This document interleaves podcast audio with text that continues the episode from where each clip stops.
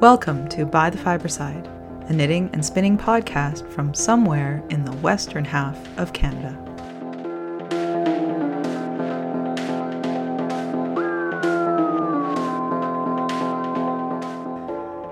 Episode 82 Good Hoshi.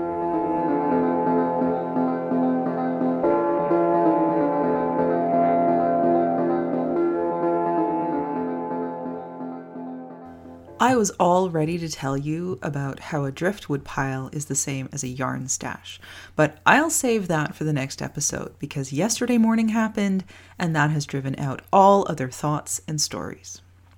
So kick back and put your feet up because I'm going to tell you the story of how Hoshi got his breakfast at 7 a.m. instead of 8 because he is a good guard cat.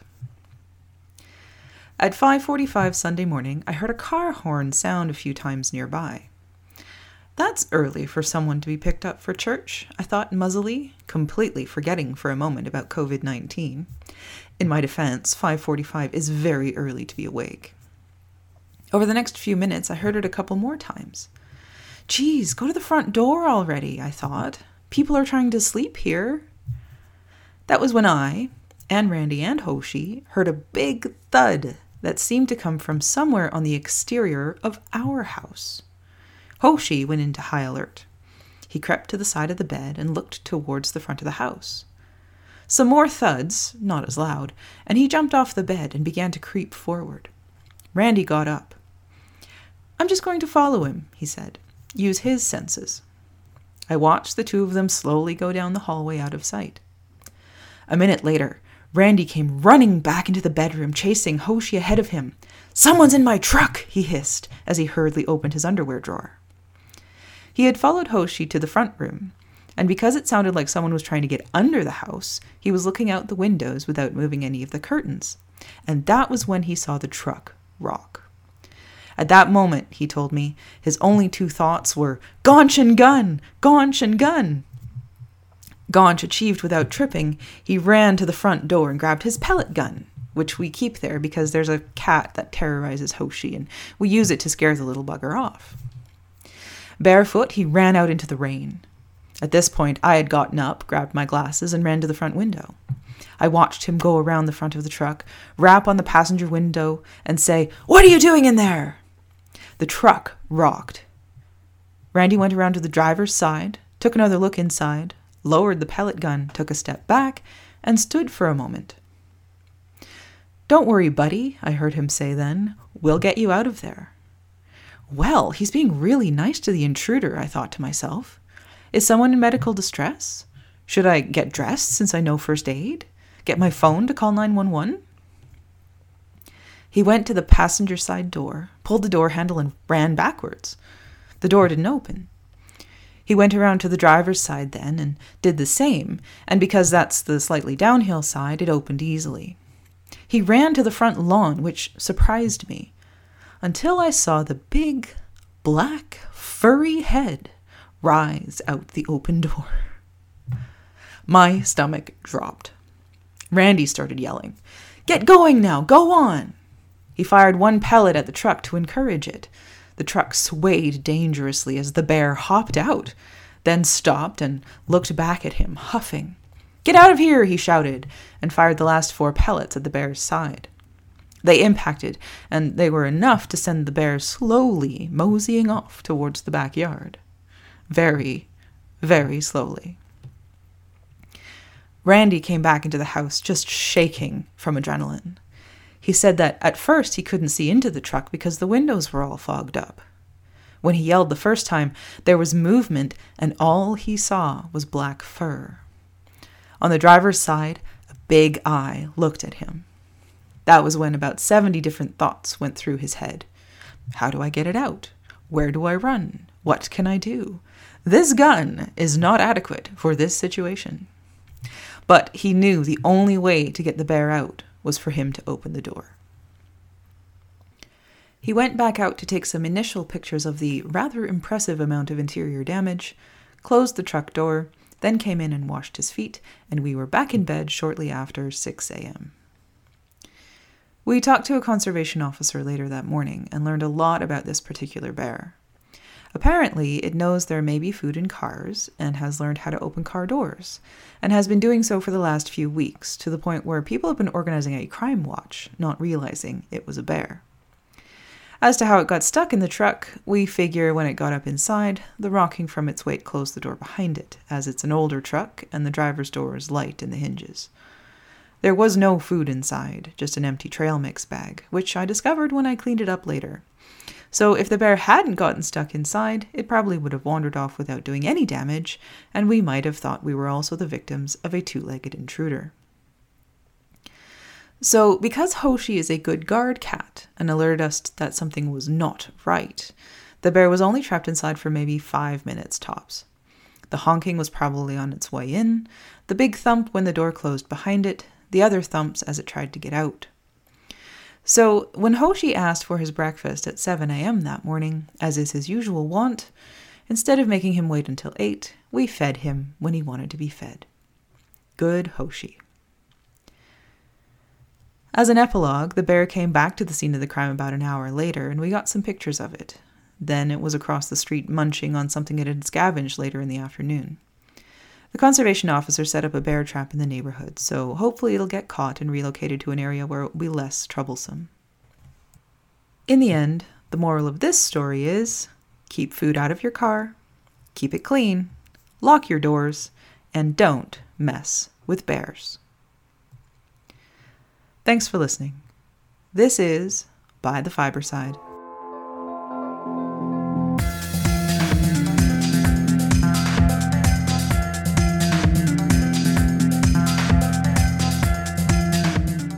Fiber Week. We are all okay. The truck is drivable. It is uh, a little worse for, actually, it's a lot worse for wear. Let's not lie about that. Um, but it's relatively back together ish. No, it's not. There are pieces that are in the garbage, there are pieces that are sort of held in place, but it's still drivable, and everything in some ways turned out just fine. But, you know, all of Sunday, we were just sort of walking around in a daze. That, that amount of adrenaline first thing in the morning was interesting. And I said to Randy, you know, it just fits. You know, we're, we're in this supremely surreal time, and this just sort of fits with the whole thing. But yes, everything is fine, and the bear to date has not been caught. So let's get into some of the spinning things. Uh, the Sunshine Coast Fiber Camp that I was going to teach at in September that has also been postponed to 2021. However, I am still on their roster to teach Introduction to Plant Fibers in September 2021 in Gibsons. So, I mean, on the one hand, yeah, a little disappointed, but it uh, not unexpected. There's so much that has been canceled, and yeah, I I really did expect that to happen. And you know, by next year we'll know more about COVID nineteen. We'll we'll know how to manage it better. There may be a vaccine in human trials by that point, and yeah, we'll just have to see how it goes. But I am planning ahead to 2021 and I'm thinking about the things I want to propose to different fiber um, work, workshops and festivals. So I'll definitely be proposing for Fiber Week 2021 in Olds, and I'm going to be looking at you know all of the festivals here on the BC coast that you know may be interested in having me as a teacher, which would be a lot of fun. But in the meantime, I am looking at doing some online teaching, and I am in the process of working with someone to do my first one. So on June 14th, I'll be doing an on a 2-hour online lecture class type thing on the basics of woolen and worsted spinning looking at the, the two different types of preparation, how to determine what they are, the, the types of spinning that each one entails, and how, how to do that. So, this class will be run through spindlecorns. which is a group of master spinner students who were going to Gaelic College, and I would have been their level two teacher last year if the class had had enough students to go ahead. And so they've started develop, they've been having a, a, a spin in, and so now this is starting to develop into kind of an online spinning guild.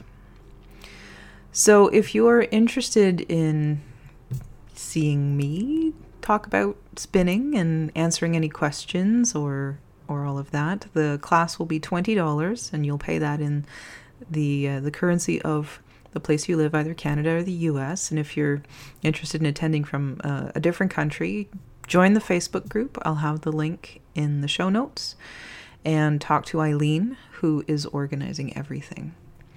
I'm really looking forward to it. The session will also be recorded, so it will be available at a later date for people to access. And I will also be making up a, a handout to uh, provide to the people who come to the class. So, yes, spindlecorns, like unicorns but with spindles, on Facebook, or email me if you're interested in more information. I've been working really hard the last few weeks on my Spinoff article, and that's basically taken most of my time because, of course, it's due by June 1st. And in fact, the samples have to be down in the states by June 1st. So I'm close. I'm I'm about halfway through the second last swatch. Then I have one more to do. Uh, blocking six of them, and while they're blocking, I can start on the first parts of the article and get that written. I'm doing the same swatch pattern. The, the article is based on my in depth study, and so I am still doing the same swatch pattern as I did for my in depth study three years ago, four years ago, give or take, three or four years. I knit that swatch 44 times. I knit the shawl that also included those stitch patterns twice, and now I'm knitting it again.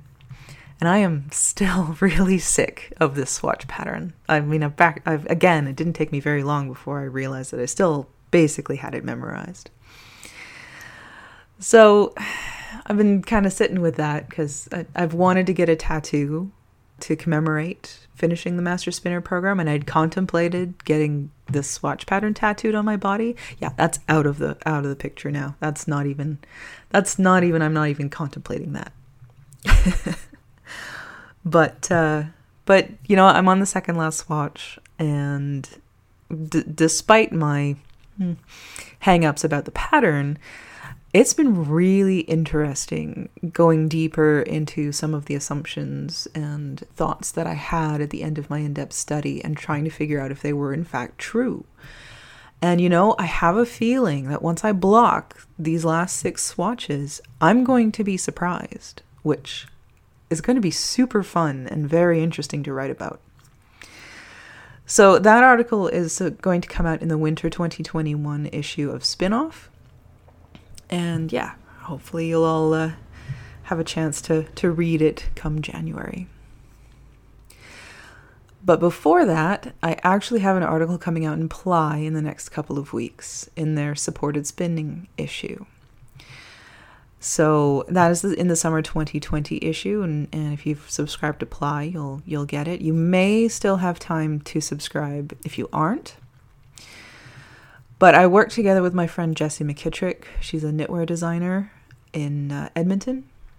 I wrote an article and spun some yarn, and she took that yarn and turned it into a beautiful cowl or, or scarf pattern because it's it's variable depending on how much yarn you actually spin. My article is less of an instructional article and talks a bit more about the confluence of spinning and mental health that occurred in my life in 2019.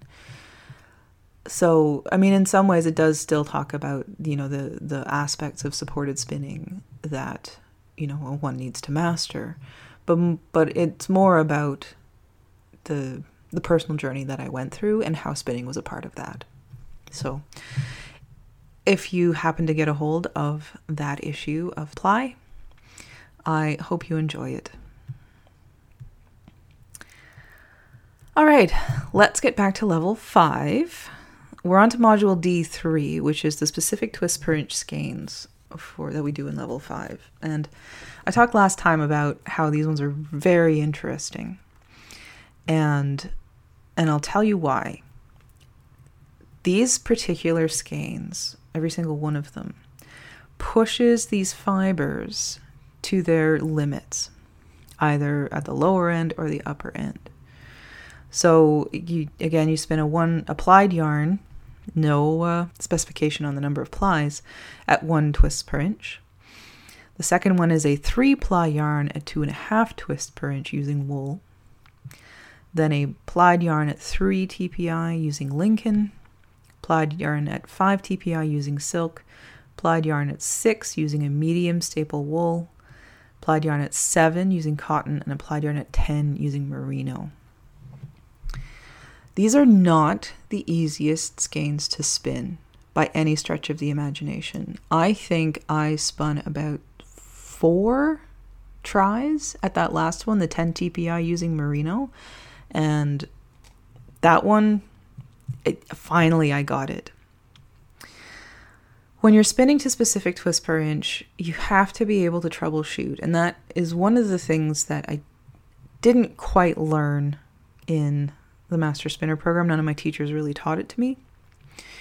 And that um, what I'm trying to you know impart to my students when I when I talk to them about spinning to specific twists per inch. There are troubleshooting things that you can do. You know, uh, in this case, you can't switch fibers. The the the fibers are are specified for you. But if you're having trouble hitting a particular twist per inch, say a high twist per inch in cotton, switch to silk. See if that will help or switch to a fine merino if it's you know not in that 10 range because 10 is about the maximum twist per inch in a two ply yarn that you can get with merino and still have a, a pretty you know unless you're spinning frog hair that's totally a thing but the other thing to remember about merino too is because it's such high crimp you can spin to that specific twist per inch and because of the crimp it will f- plump up and you won't get there so these are some of the factors that you have to think about. No yarn is complete until it's finished in water, and that will change your twist per inch. Uh, one of the others here, six twists per inch in a medium staple length wool. So your Corriedales. Six twists per inch means 12 bumps in an inch. That's really fine for a medium wool a three ply yarn with two and a half twists per inch. That means you're looking for six, seven and a half bumps in wool in a three ply yarn. Still a lot of math there and trying to make that all work. So these are challenging ones to spin. I got a comment here. I did well, well done, but I did lose marks.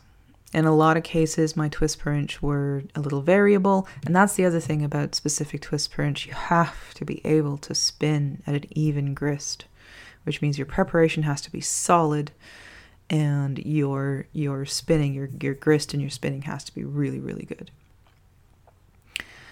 I got close on every single one of them. My one one my one TPI yarn was more one and a half. My two and a half TPI was between two and a half and three my three was between two and a half and three. My five was between four and a half and five. I mean, that's really close. So I did really well on on these particular things. But as we've talked about before, because of the issues that I have with my hands, my grist won't be as even because I can't feel it going through my fingers, not to the level I need it.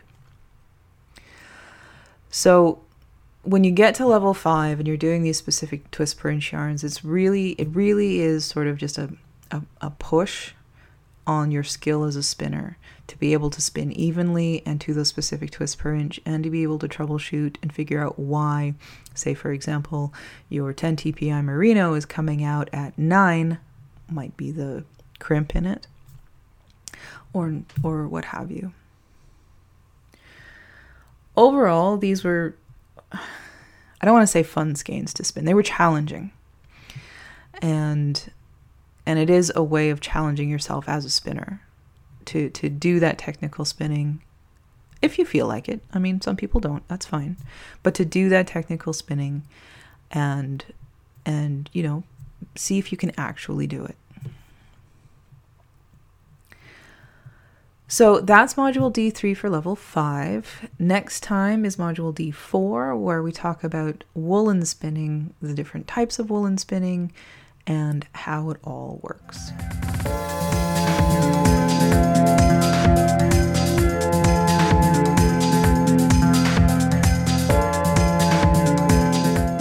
Fiber notes. Because I've been working on the article spinning and knitting almost exclusively, I haven't had much of a chance to do uh, much other fiber arts. I've gotten a few rows in on a couple of projects. I think I got two rows in on the blanket and a couple rows in on the Alberta shawl and all of that. But really, I've been knitting this interminable swatch again and working on that. And I've also been out gardening because it's beautiful weather and we're still quarantined or locked down. And we've had some rain, and rain makes the blackberries that I just finished cutting back grow again. So that's going to be an all summer thing every week or so. I'm going to have to go out and just pull back all the blackberries that have sprouted in the intervening time, and eventually I will get them under control. We also have six planter boxes that we've filled with some fruits like uh, strawberries, uh, some vegetables, and some herbs. So that will be really fun to see if we can actually make some food. And the last thing that I've started doing outside is um, working on getting all the greenery out from between the bricks on our front patio. And today I discovered that the patio actually has an edge and it's way back in the lawn. So it's really kind of exciting. And the other thing that we are, or I'm working on, I've just planted them and they haven't come up yet, but I'm working on growing some flowers for our wedding. The wedding is still on. We have a possible new venue. I need to go down this week and talk to the person about it. But I'm really sort of planning it as if we're still pretty well limited in terms of the number of people that can be together in a group. I mean, we have no idea how everything is going to go. We, for all we know, people won't be able to fly. There will still be restrictions on travel, or restrictions will start coming up again. We just, it's, it's such a, a time of uncertainty. So I'm making arrangements to uh, stream the wedding so that those who cannot physically be there can still be a part of it because that is really what's most important to us is is to have the people that we care about there and being able to to be uh, some kind of witness to us getting married. And if it's only us and a couple of our friends from around here, and uh, then so be it. But hopefully, we'll be able to have a few more people than that. But if not, then we'll figure it out. My friends at the guild here have completely stepped up, though. I had given one of them the extras from my wedding shawl of the yarn that I'd spun, and she made the most beautiful yardage out of it. It's I can't even describe it. It's just wonderful. And now another one has taken on the, the next piece, which is to make a vest for Randy out of it.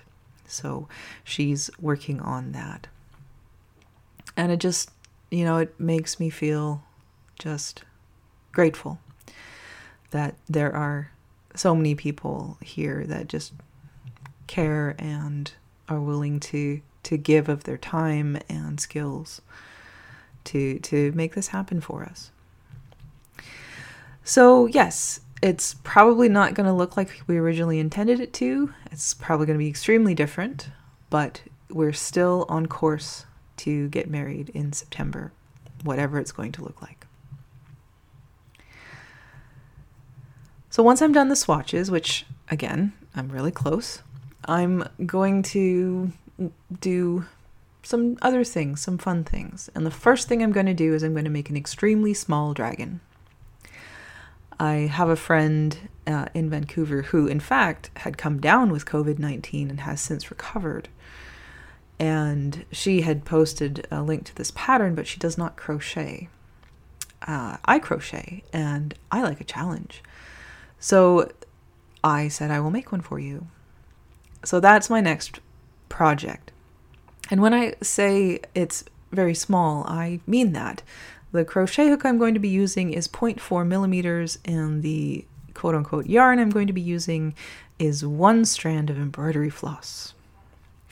And yes, I am crazy, but on the other hand, I, I really like this kind of stuff. Uh, way, way back in the day when I used to cross stitch all the time, I did a very large piece, one over one on 32 count fabric. Took me a long time, and I think it came out to about five inches by seven inches. And I happened to enter that in the Western Showcase at the Calgary Stampede, and I won best in class. I have a little gold medal for it. And but I, I love this kind of stuff. I love the small stuff. You know, I, I break out my five millimeter needles and I feel like I'm knitting with tree trunks.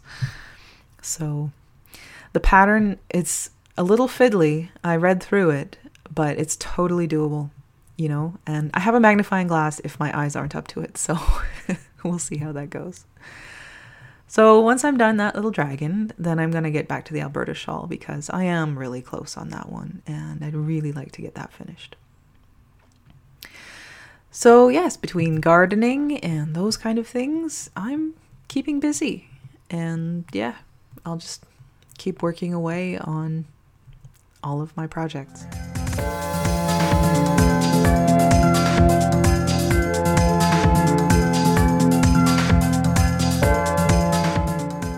By the wayside.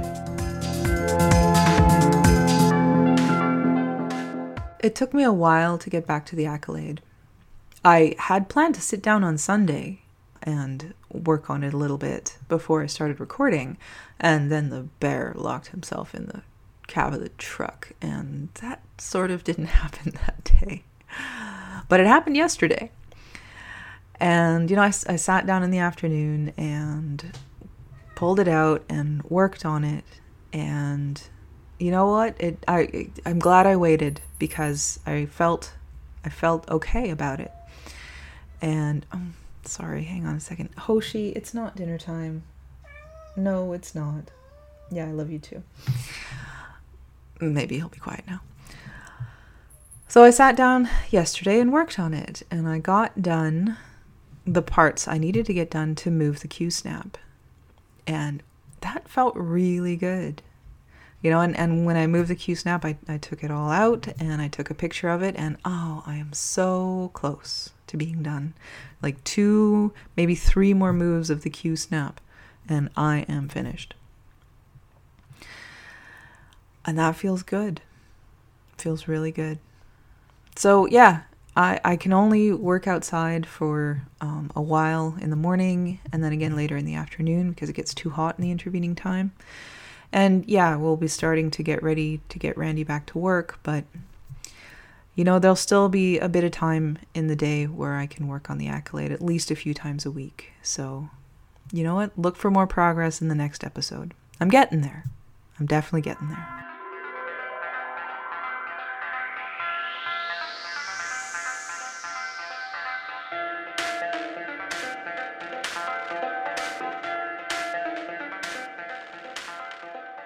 Thank you for joining me for episode 82. By the Fibreside is a bi weekly podcast, and I look forward to bringing you episode 83 on May 31st, 2020. Show notes for this episode can be found at www.bythefibreside.com. Join the discussion on Facebook or Ravelry. If you need to get in touch with me directly, you can email me at bythefibreside, that's F I B R E, at gmail.com. Thanks again for listening. This is By the Fibreside.